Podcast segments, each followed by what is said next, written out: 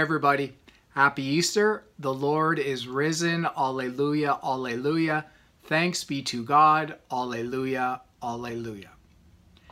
So, I want to offer something of a follow up to the online mission I shared just prior to Holy Week. I want to first of all acknowledge and thank all those people who have graciously offered me feedback about that mission. And I also want to acknowledge a piece of feedback that was very consistent. So many people said to me, each in their own way, they'd say, you know what, Joseph, right around the end of the second talk, beginning of the third talk, you really had me. I was in, I was loving it, I couldn't wait to finish.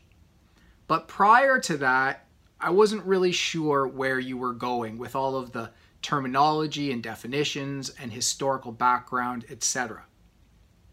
I think it's very interesting that many people commented on this, and I think it says a lot about how we teach nowadays. The systematic approach is used less and less.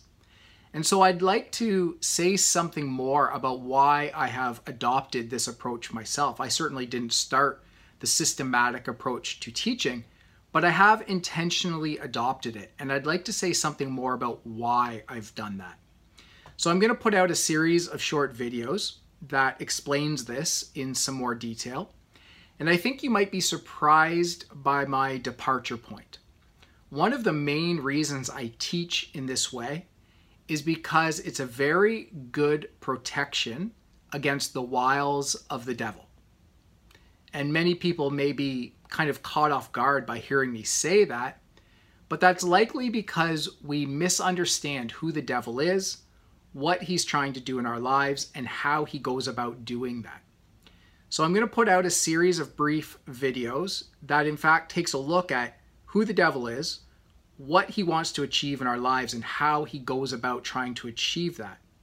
And then I will speak to the systematic approach to learning and why this offers a great protection against the work of the devil in our lives.